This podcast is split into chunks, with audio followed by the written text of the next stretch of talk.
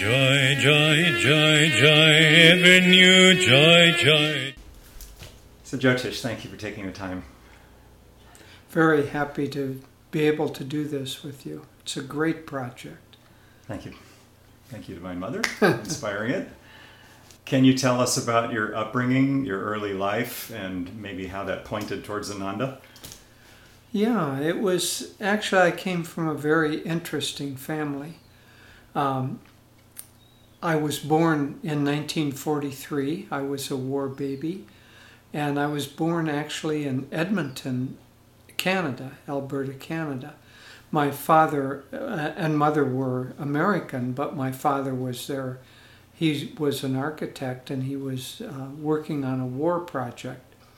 But he grew up, um, was born in 1907, and so he grew up in the beginning of the uh, 20th century.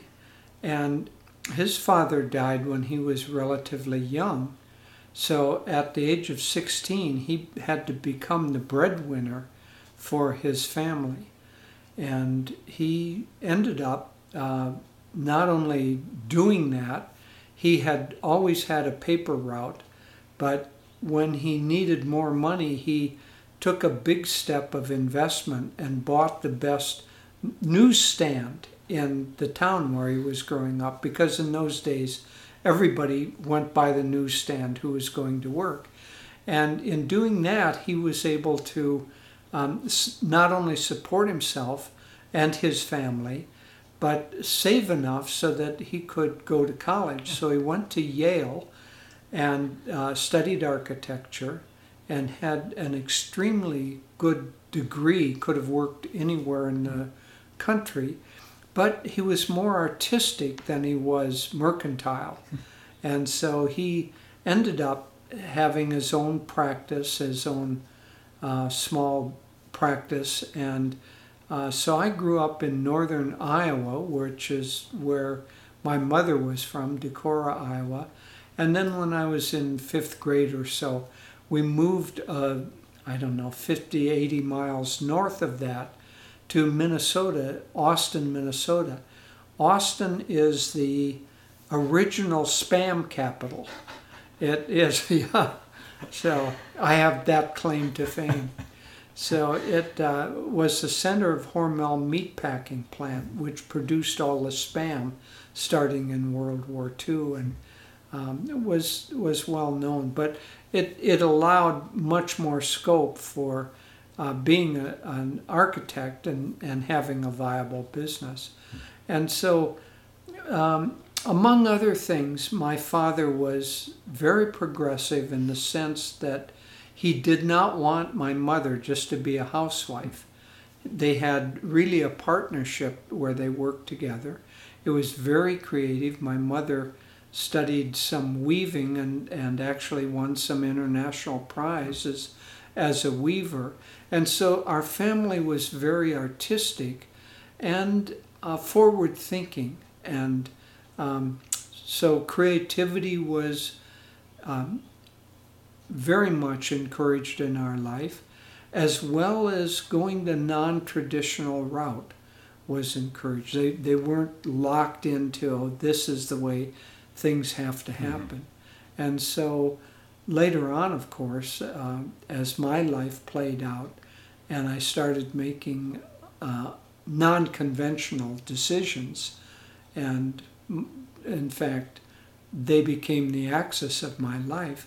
My parents were, if not understanding, at least supportive of the choices I was making. Mm-hmm. So, and I had uh, an older brother and a younger sister, and then a much younger brother who um, came along. I was 11 or 12 years old by the time he hmm. came along.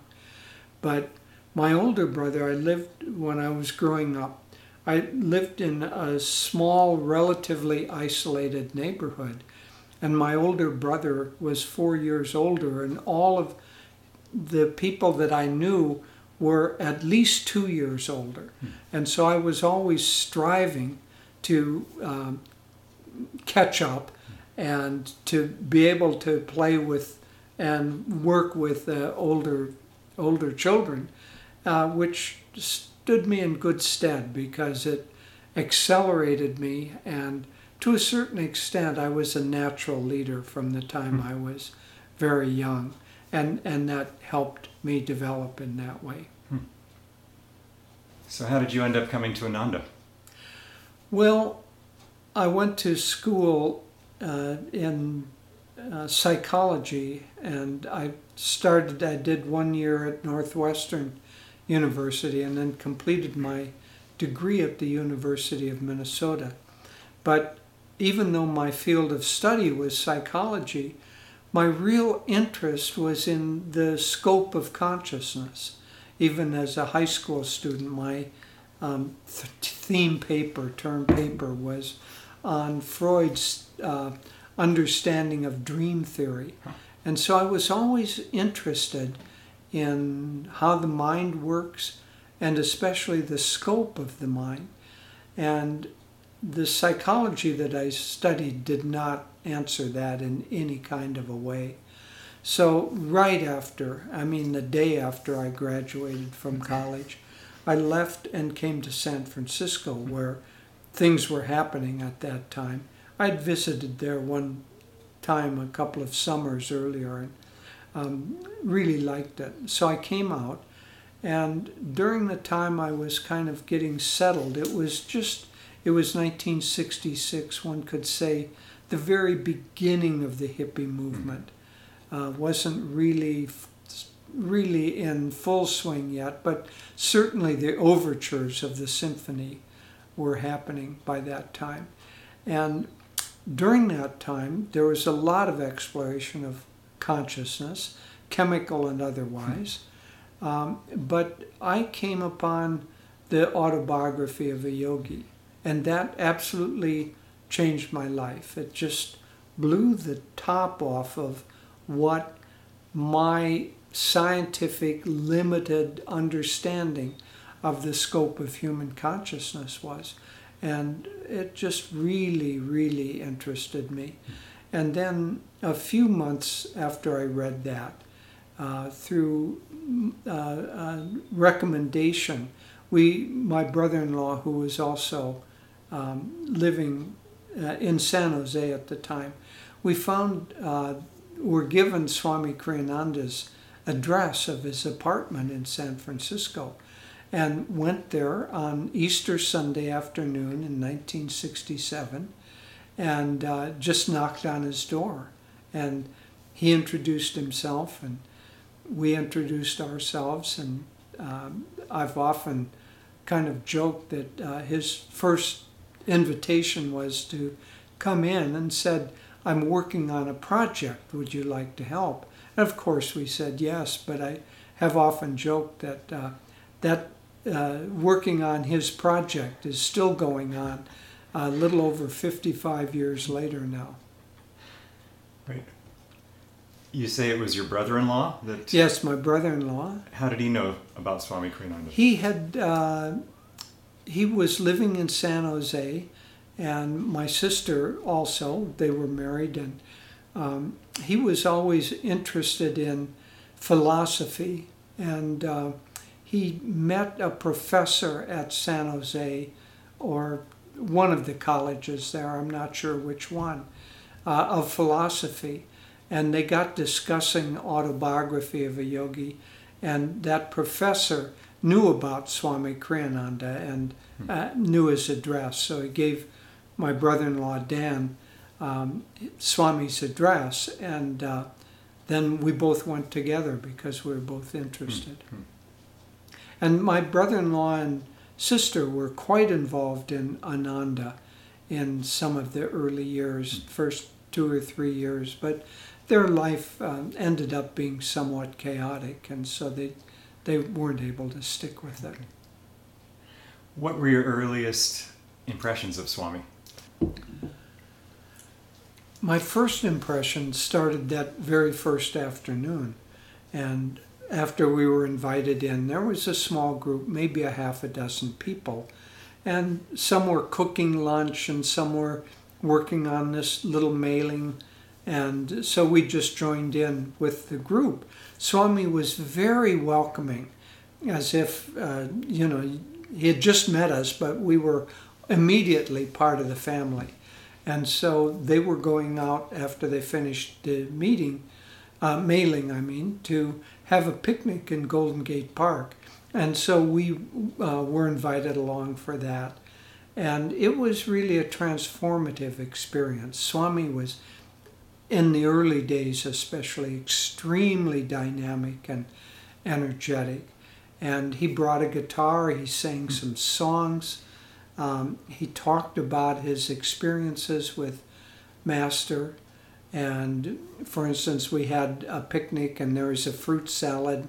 And he was saying, you know, each of the these uh, fruits that we're eating in this salad has a particular consciousness that it helps impart. The bananas help with humility and the cherries with joy and so on. It was just charming and, and interesting. And um, then after that, about maybe less than a month later, uh, Swami in those days was doing a kind of a circuit of teaching around the Bay Area.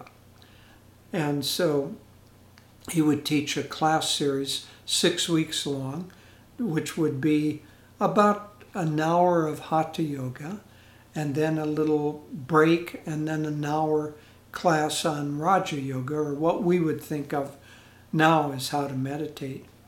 And so he was giving that class in San Francisco and um, San Jose and Marin County and Sacramento, and he would kind of do a circuit.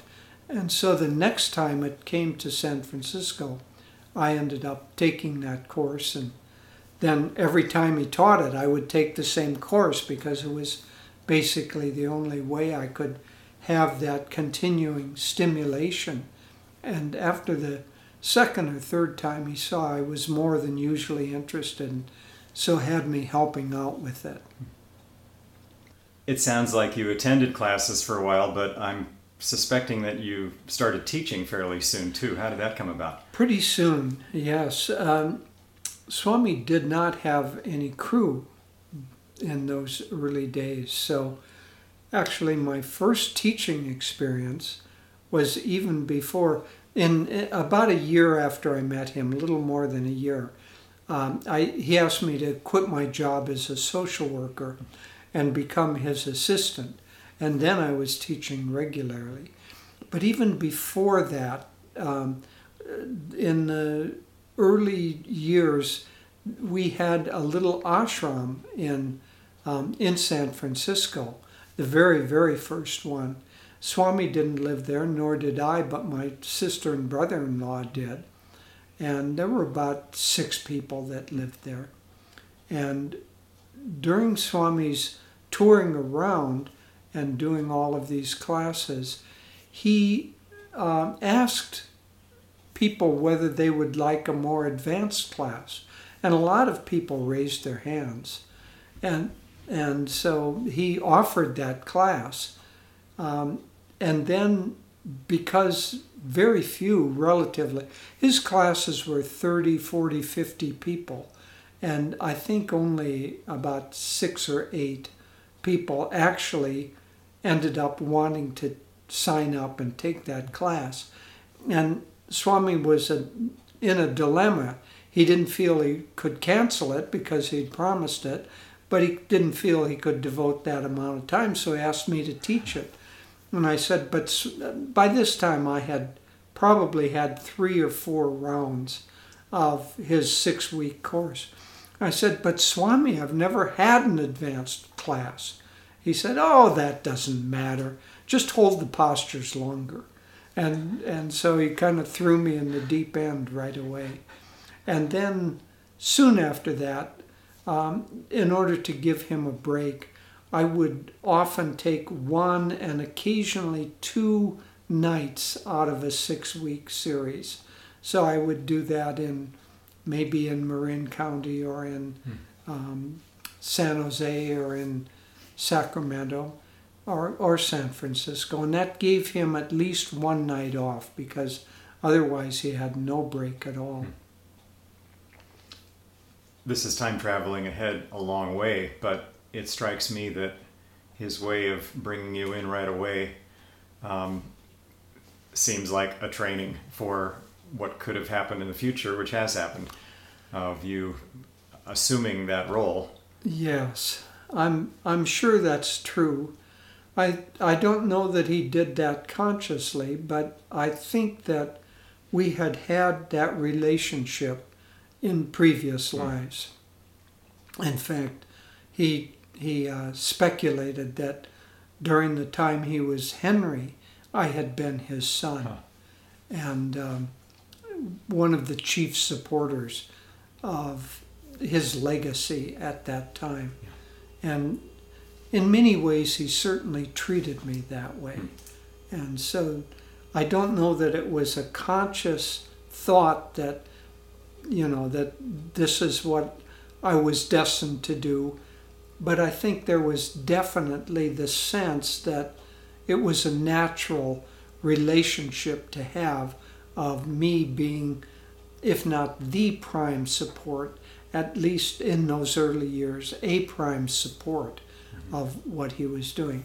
And then, of course, many, many po- more people came once Ananda got started. How do we get from San Francisco to Ananda Village? Well, Swami had always wanted to have a community, as he said in his uh, path. From the age of 16 on, he'd thought of in, intentional community. and so he had purchased early on, uh, probably before I came to him in 67. In that year, he had purchased the land which was the meditation retreat. And so he was intending to start a village there. But it started out as a meditation retreat. But um, when the time was right, in the spring of 1969, uh, we both moved from San Francisco to the meditation retreat. But in between 67 and 69, um, especially in 68, almost every weekend that was open, we would come up together and, and, and sometimes with other people to work on projects at the meditation retreat. What was your impression back then of what was happening around you? around me in the sense of Ananda or around me, yeah. Well, it was a scattered but slowly coalescing group. Swami did, uh, as well as his classes, then he began to have a Thursday night satsang. And that allowed uh, people who were from various areas, and it was no longer appropriate just to take classes the same class over and over. It allowed uh, satsang very much like what we do now. There'd be chanting, uh, and he would get everybody participating. He, he taught me to play the mridanga, a couple of uh, particular rhythms. So I was the drummer and passed out, you know, the bells and things. So he got people participating. So there'd be chanting, three, four chants, then meditation. Then he would give a, a little discourse, and then often there would be some little snack kind of thing, so that, that there could be a, a connection. And so, in that way, it allowed people who wanted a longer term connection to begin to come together. And some of those, a few of those people, Jaya was one, and uh, a few others, were among the very first residents that came up. And um, then others were just people who had heard about Swami or maybe heard him speak or maybe had taken his classes. But uh, those kind of pioneer types who were ready and karmically able to leave the city or leave what they were doing and move to uh, rural property like the meditation Hmm. retreat. What was your role initially? Well, for the first two or three months, um, my role was just helping out, doing everything. Everybody did everything that was needed in those early days. Then, through some circumstances that are a little complicated, probably I don't need to go into them, um, we got the property at the farm. And so now we had two properties. And so we had the meditation retreat. Swami had a little geodesic dome and was living there. And I moved to the what we called the farm in those days. It was uh, what we now think of as Ananda Village.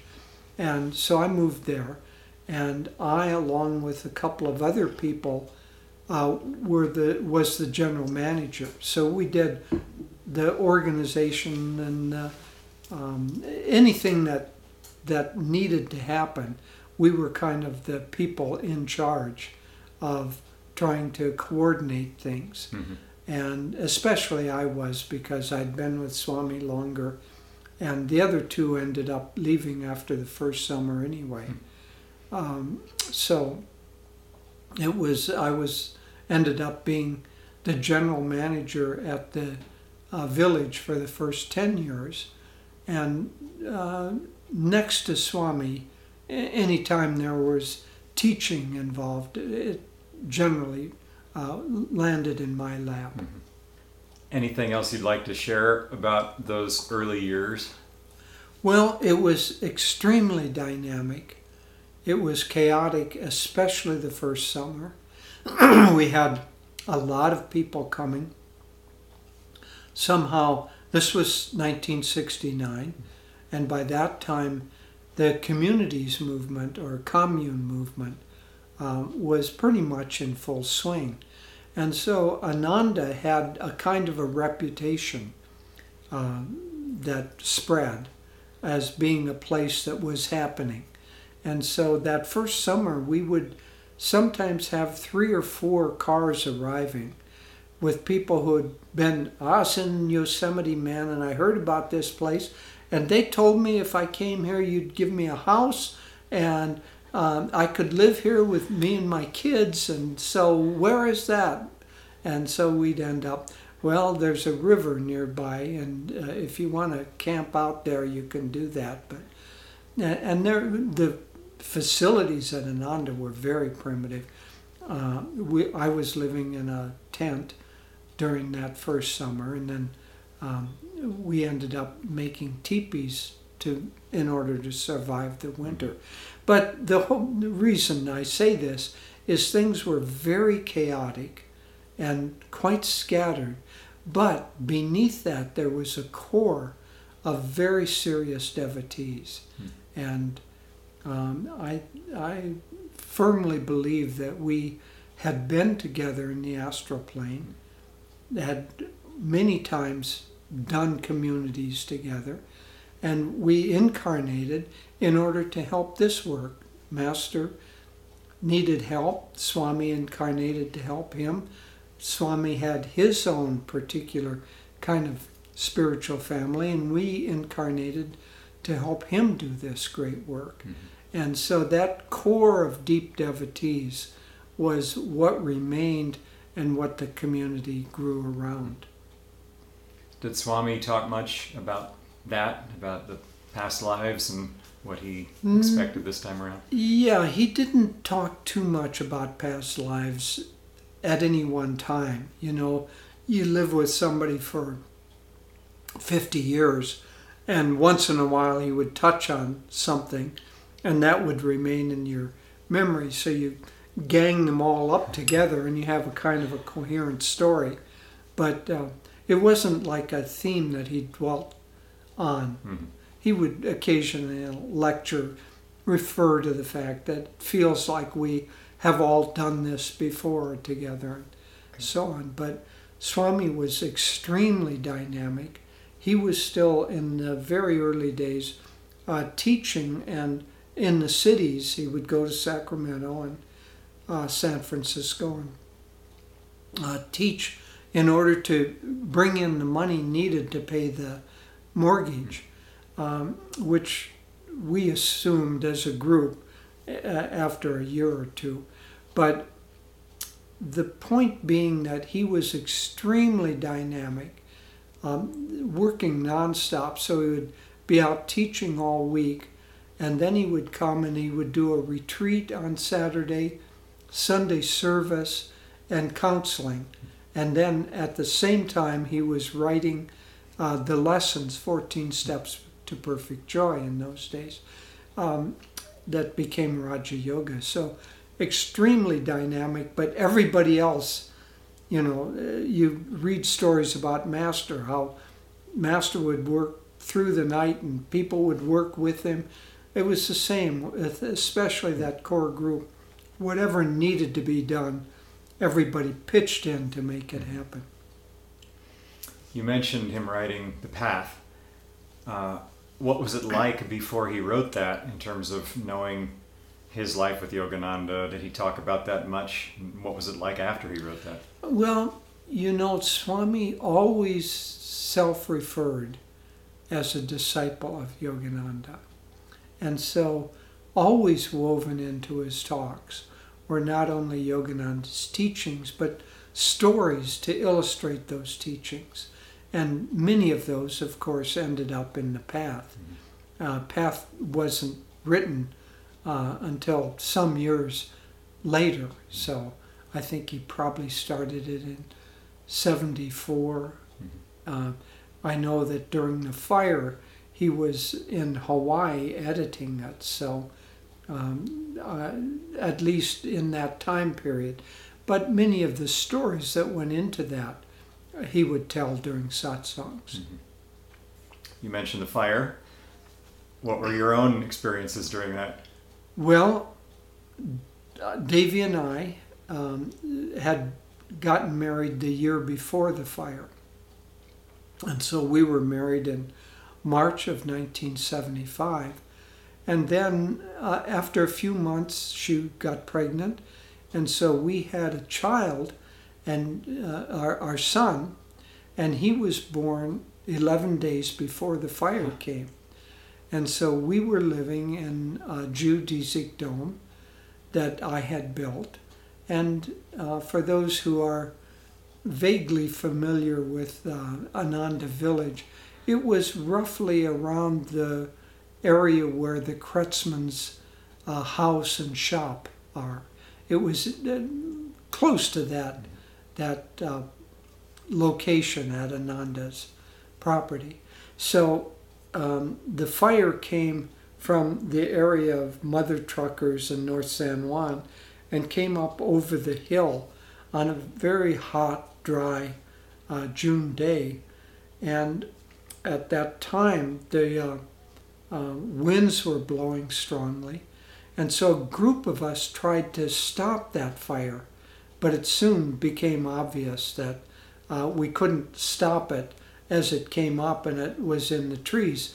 So when we couldn't stop it, I went down and began trying to dig a little trench around our dome, thinking that maybe I could stop that. In the meantime, for the first time, Devi had taken our son and she went in to have a doctor's appointment. He was, as I said, 11 days old. And so that was the first doctor's appointment. So I was at home trying to, uh, you know, protect our home. And Vidura's son came driving down uh, the road in a truck and he said, You've got to get out of here. You've got to get out of here the fire is only minutes away. And I was so focused on trying to um, get everything protected that I wasn't really paying attention. I looked up the hill and the fire, the flames were 30, 40 feet high up in the trees. And it was obvious that nothing, a little foot wide trench was not going to stop anything. So I went into kind of yogi mode and said, I'm not attached to anything. I'm, I give it all to God. Whatever you want, Lord, take it. And Dwayne, Vidura's son, said, Well, we have five minutes. Why don't you grab some clothes? So I ran in and grabbed a few clothes. And Devi had packed up everything on our altar because she was intending to clean it when she came home. and uh, she hadn't been able to kind of keep it clean um, right after the pregnancy. And so I was able to grab all of our stuff from the altar, our home, harmonium, a little bit of clothing, and that was it. And then threw that in the back of the truck and went down. By that time, Devi had arrived back at the village. She'll probably tell that story herself. And um, I didn't want her to worry. Of course, it was a very stressful time. And she didn't know whether I was alive or not. And so, kind of coming out of the smoke, I came down. And because our dome leaked at the seams, I, I wanted to make light of the moment. And I first words I said were, Well, we don't have to worry about leaks anymore. And she laughed and kind of uh, partly out of relief and partly in appreciation of the fact that I was taking things well. And we managed to get through. Everybody, you know, um, we just worked together, doing what we could to support each other, help each other, and uh, began gradually to rebuild. But about, I don't know, from a third to a half of the people who were resident at that time, they weren't really here for um, the philosophy or the life as much as they had come here and kind of settled in and uh, didn't have enough reason to move on, but with no housing. About a third to a half of the community residents left after the fire. And the rest of us began um, a very active period of rebuilding. Hmm. I've heard that you started several businesses. And when did those happen? Well, they happened early on. The only business that we had at the beginning was the meditation retreat. And um, it, it was barely able to support the people who were working on the staff of the meditation retreat, let alone the growing population. We also had the publications business, but you know, we're talking about 1972, 73. There were only three or four books at that time and a, maybe a record or two. And so we couldn't draw enough income uh, from the sources that um, were kind of specifically to share the teachings. And so we knew that we had to do something to support ourselves. And someone suggested that the Hare Krishnas were making a lot of money uh, doing incense. And so this was actually right at the very beginning. So um, at the, the winter of 1969, um, so the village was barely here. We took possession of the land in July of 1969, July 4th. Um, so uh, I lived in a teepee for a while, and then um, during that winter, I moved to San Francisco for a few months because I, you know, I could then have access to uh, getting getting something started. I just kind of invented it. I read what I could and invented how to make incense. It was completely crazy what I did, but it worked for a while. And um, so the Hare Krishnas never made their own incense. They bought pre-made incense from um, from India, or what was called punk sticks, which was something that you lit fireworks with. They bought those and scented them, but they never made their own incense. But I didn't know that.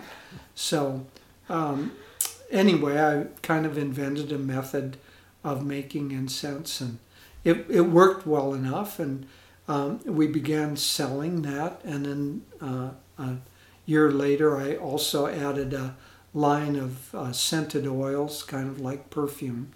But at one point, that business was employing more than half the people living at Ananda.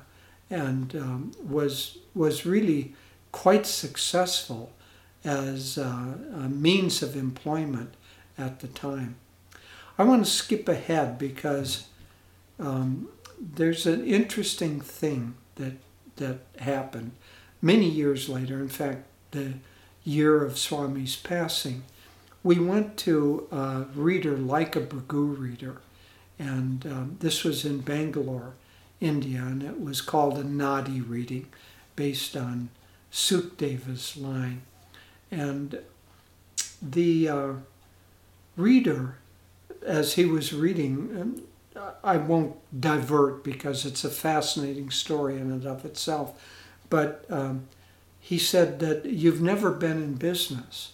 And I said, oh no, no, I, that's not true. I started a business and ran it for several years. And he looked at his little kind of ancient Sanskrit um, page and he looked at it more carefully. He said, No, you've never been in business. It's like he was telling me that I never started. That, that was my interpretation. And so I said, but, but I started this business. He said, Did you do that in order to get profit for yourself?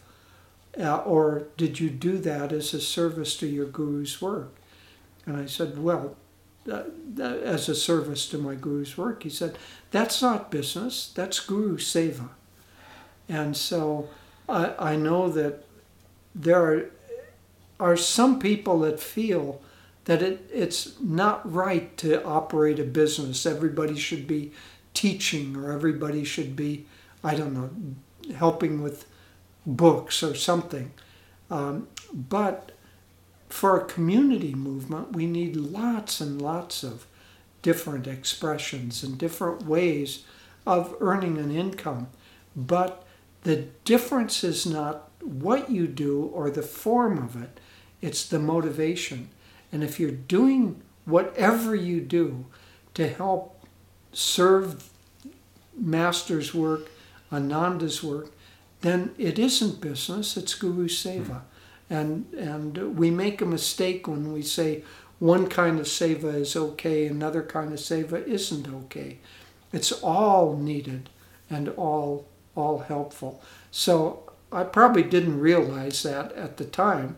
I was not a natural businessman and I didn't stick with it too long because in 1976, um, or 79, I should say, Devi and I moved down to San Francisco mm-hmm. to start the ashram there.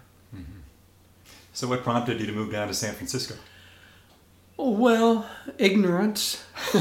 no, no, because we always were working to do whatever Swami needed. And he had gone down at that time to do some classes. And so he asked us to come down and help. And I don't know whether explicitly he was thinking to start a community ashram. But certainly the idea of the city centers had just started. The very first one was in Sacramento, uh, but there were only three or four people living there. Uh, Swami had a group working with him, maybe 15, 20 people in San Francisco and um, he was giving a lot of classes, kind of because he had lived there for many years, as I had. Um, he was trying to energize uh, the first real city center, and so we were looking for some place where that could happen, and um, ended up finding this enormous house, 44 rooms mansion in the ritziest part of San Francisco, Pacific Heights. The, uh, for those who have seen the movie Mrs. Doubtfire, the house that was that that house for Mrs. Doubt, Doubtfire was less than a block away from us, but it was down the hill without the view. We were at the crest of the hill with the panoramic view of, of the bay, um, uh, San Francisco Bay. So, absolutely gorgeous house. 44 rooms, but there were 30 of us living together in that house for about three or three and a half, four years. But I'm skipping ahead. Swami uh, had these satsangs generating the energy, but he had to come back up to the village. So he asked Devi and me to stay. We had our son was three years old at this time, but to stay and get the work uh, going in San Francisco. And so we stayed there for three years until our son really needed uh, um, more schooling than what we could find there and needed to be at the village. And so, but we got that started and it stayed in San Francisco for a couple of years longer. And then it uh, transited down to what is now our work in Palo Alto. But uh, it was the first of the large city centers. And Devi and I, our work has always been being pioneers. Mm-hmm. So whatever was new, we were kind of on the front lines. And we were the first couple that taught together. Mm-hmm. And so that model of teaching and leading a center happened there in San Francisco. Jyotish, I want to jump ahead. Um, we know a lot about Ananda history, and you've written a lot and talked a lot. I'm intrigued as to what it was like when Swami passed and what it was like for you in particular, just coming into that role of directing Ananda. Yeah, well, it was a big burden in a certain sense. On the other side, Swami had prepared us. So we had been with Swami for from the very beginning. So call it 1970 just to make things easy. By the time he passed in 2013, that's uh, 43 mm-hmm. years. As I said, I was the village manager for the first 10 years, then from 69 to 79. Then we started the San Francisco Center. Then we went to Italy and uh, helped get the work going in Italy. And then, you know, so we were always pioneering. But um, also, we were always kind of doing whatever the next iteration of Swami's work was. And especially for the last 10 years or 15 years of when he, before he passed, uh, because we were also the um, kind of spiritual heads here at the village, um, more and more organizationally, he just left things to us because he was never really deeply involved in the details of organization. And so we had long been prepared, and uh, he had been preparing us nonetheless, you know, his passing, while not unexpected, was also shocking because it happened so quickly. And so, you know, the role um, ended up for me and Devi, but as the Dharmacharya, I was named as the Dharmacharya after him in his will. Um, it was a sense of responsibility. And I referred earlier to the Nadi reading, mm-hmm. and it was really quite a remarkable reading, by far the most interesting that we've ever had. But at the end of it, normally people ask questions, but he just was reading, and as he got farther and farther into the reading, this pundit, his eyes just got brighter and brighter when we left, he said, I rarely get to do a reading like this. Usually it's what business, how can I get more money, how can I get my son married off, um, those kinds of things. He said, rare that I get to do a reading like this, but um, a, a truly spiritual one. And he said, you know, the purpose of your life is Guru Seva and, and moksha. But toward the end, when people typically ask questions, he continued reading from these. Um, I think they were, I I don't know, palm leaves with ancient Sanskrit on them. Anyway, reading from that, he said, um, "You did not come here because you had questions, but you came for reassurance, and you will uphold the honor of your guru's organization." Hmm. which was the perfect answer Mhm. for us because you know nobody's going to step into Swami's shoes uh, the way Swami and no one else could have stepped into Master's shoes. But to be able to carry on and uphold the honor of Ananda and Swami and Master's work, not us obviously alone, all of us together, but the fact through God's and Master's grace and Swami's guidance, Ananda has stayed strong and vibrant, um, has been very fulfilling. And it's been a lot of challenge, a lot of um, energy, um, but increasingly it feels that it's really no, we aren't doing it, God's just doing it through us. And that has become, obviously, it's part of our teaching, but it's become more and more sincerely felt over the years. And I think just the sense of being able to do what we could to keep Ananda alive and vibrant, um, I, feel quite fulfilled in the not only the work we've done, but the, um, I'll, I'll just say the attunement and the dedication with which we've done it. Jyotish, tell me about your painting. Oh, that's an interesting thing. You know, I mentioned that I came from a very artistic family, but I was the rebel. My older brother was an architect, my sister was a potter and taught pottery, and so I had always to have a little, I don't know, elbow room rebellion.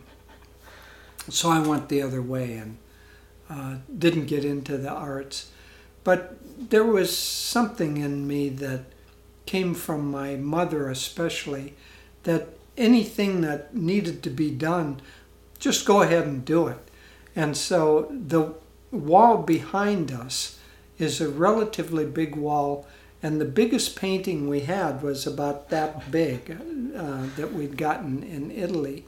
And so one day I decided, well, it needs a bigger painting. I think I'll just go ahead and paint it. And um, so my first two or three attempts were just nothing. But after a few attempts, and um, I'll let you take a, a video of it, but there's a painting that we still have, which is about the eighth or tenth painting I did, which is of tulips, and it turned out quite nicely. And in fact, we did end up having a nice painting here on the wall that was appropriately sized. But for one thing, there was a, I don't know, a potential that had always been there because my mind is very creative and I'm always looking for solutions or new ways to do things. And it had gone basically into the communities movement. You know, I built a couple of houses even though I didn't know how to do carpentry and uh, anything that needed to be done, I would try to figure out a way to do it. Well, painting came along in that same vein, but as I got into it, I found that I got a lot of joy from it. I loved working with the colors. I had had a color therapy session, and it just kind of my brain came out of that kind of lit, like I, I had helium in my brain or something, you know. And so I realized from that that I needed to have more color around me. So painting allowed that to happen. And then when Swami found out I was painting, he was very encouraging. He said, You're too mental and painting will help you to develop more of an intuitive side. And so um, I've just gotten into it, and I've never formally studied, but I've done a lot of, you know, trying to study on my own and do it as well as I can. But it isn't to do something to get the product or the end result as much as it is the joy of the process and the learning. And um, I found as something that is um, because our work is very much concerned with organization and people and details and a lot of a lot of things to juggle. Painting is spontaneous and uh, very kind of freeing, and so it's been a wonderful mental balance. And so I've now painted over 200 mm. paintings over the years. So I've been painting for mm, close to 25 years. Mm. Uh, but it's been a wonderful, wonderful addition. And it's also, I think, frankly, a good model for people at Ananda that um, it's important to be creative. It's important, if you can, to have a hobby um, that is fulfilling for you and, and to give that quality energy because the spiritual path is multidimensional, multifaceted. And if we are too narrow in our personal expression of how we live, it, it doesn't serve us well spiritually either. Hmm. And so uh, painting has been not only uh, something I really have enjoyed, it's a way to share. Many other people have enjoyed and have paintings of mine, but more than that, it's been a real spiritual blessing. How did you get your name? Well, I got the first spiritual name at Ananda as I uh, have, I don't know, kind of the um, karma of getting, of doing the first uh, Ananda of many things. Anyway, uh, it was at the meditation retreat. I think it was in probably 1970 or 71. And Swami came up to me and just kind of out of the blue, because he hadn't given anyone spiritual names, out of the blue, he said, How would you like to have the name Jyotish? And I said, Well, fine, sir. And he says, Yes, it means uh, the inner light. And so, you know, I mean, I just, Swami said it, so I did it. And um, then, of course, he started giving um, quite a, uh, very soon then, more names. So I think the idea of wanting to give spiritual names probably had been bubbling in his consciousness, but this was the first release of it. Hmm. What do you think the name means to you? For me, it means the pursuit of God in an interior way, and especially through uh, the light of the spiritual eye. It's also a term used in India for an astrologer. And I had a passing interest in astrology uh, very early on, but I never had time to develop it and so that that is not really part of it, but very much for me, I would say Kriya is my central spiritual practice. Mm-hmm. But next to Kriya, looking into the light uh, in the forehead, uh, I think has been certainly one of the uh, most important aspects. And so, Swami, many of us have names that he intuitively felt were right for us. And I, I think he just intuitively felt this was the right name. And so I've related to it always in its spiritual sense and in its, uh, I don't know, relationship to sadhana more than just as a name. You spoke about sadhana. And I, you also have a license plate that says to moksha. Can you tell me about just your own spiritual ambitions? Well, I would like to uh, get to moksha in this lifetime. Um, I would say that, well, I'll just be honest. I feel really good about the quality and the depth of how I've been able, and by extension, how Devi and I together have been able to serve. I would give myself an A grade with that. But whether it's withheld, whether it's a potential, I would like to have a deeper, true contact of inner communion with God. I'd, I'd, I'd, I'm striving to achieve samadhi, and I certainly have not achieved that. And so sadhana has been very important. It's been central to our lives. Um, we're very sincere and very regular in our sadhana. I doubt that I've missed having two meditations a day. I, I doubt that I have not done at least two meditations a day for the last 25 years. So, very regular. Um, it's, it's very much central. But I do wish that uh, I could have a deeper inner life. But whatever God wants, that's what I'm happy with. And our life has been uh, outwardly demanding in many many different dimensions and for many years.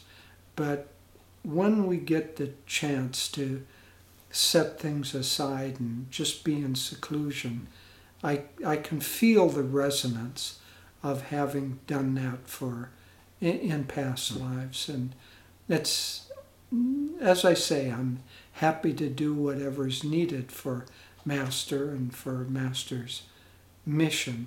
Um, but I, I would like to have a deeper um, inward connection than what I have. But I'm assuming that that will come. And so, um, whatever happens, it's, it's in God's hands, in God's timing, and I'm happy to offer myself into that ray. Thank you. That's a beautiful reply. It means a lot. Okay, final question. What do you see for Ananda's future? More and better. That's primarily it. I think Ananda is on a very, very good course. We're going through a period of worldwide expansion that we can't keep up with. Uh, the numbers of people that we're serving um, I'm not quite sure who added it up, but somebody said that uh, we're serving more than 150,000 people worldwide now. And um, it certainly feels like that could be true, that Ananda has a big dynamic work, but it isn't the numbers. The numbers could come by uh, a, a rock band has way, way more fans and followers than what we have. It's the quality of the service and the attunement. And Ananda has grown uh, primarily deeper, but also within that, uh, more expansive and broader. And so I think that it's very good. Um, we are missing a middle generation of people in their 50s who should be ready now to take over uh, the different community leadership and so on. We have a lot of people who have served beautifully, but they're now in their 60s, 70s. And we have a whole wonderful group of young people in their 20s and 30s, but not so many who are 50, 55, late 40s, uh, with successively uh, more responsible uh, roles to be prepared. That too is in God's hands. Swami said to Dhyana one time in India as he was leaving and she was worried. Swami said, Remember, this work is not your work, it's not my work. It's the work of Babaji and of Master. And so um, I, th- I think the primary thing, and I would say the primary success of Ananda, is that we have truly been able to stay in attunement to the very best of our ability with Master, Master's rays, with Swamiji, with Babaji, and whatever they want is what's going to happen. Um, I do think that new forms of worship and new forms of community are coming because maybe the pandemic um, and the need to work uh, remotely is going to allow for communities to come together and be able to solve the economics in ways that weren't possible three or four or five years ago. I don't know what the form will be, but I feel very strongly that, especially the first generation, our generation has built a very strong foundation on which anything that Master and Babaji want to erect, that foundation is now ready for, for the next adventure. And if we stay in tune, and if we stay selflessly dedicated, then it can't go wrong. Thank you, Jyotish. It's been a joy. Thank you.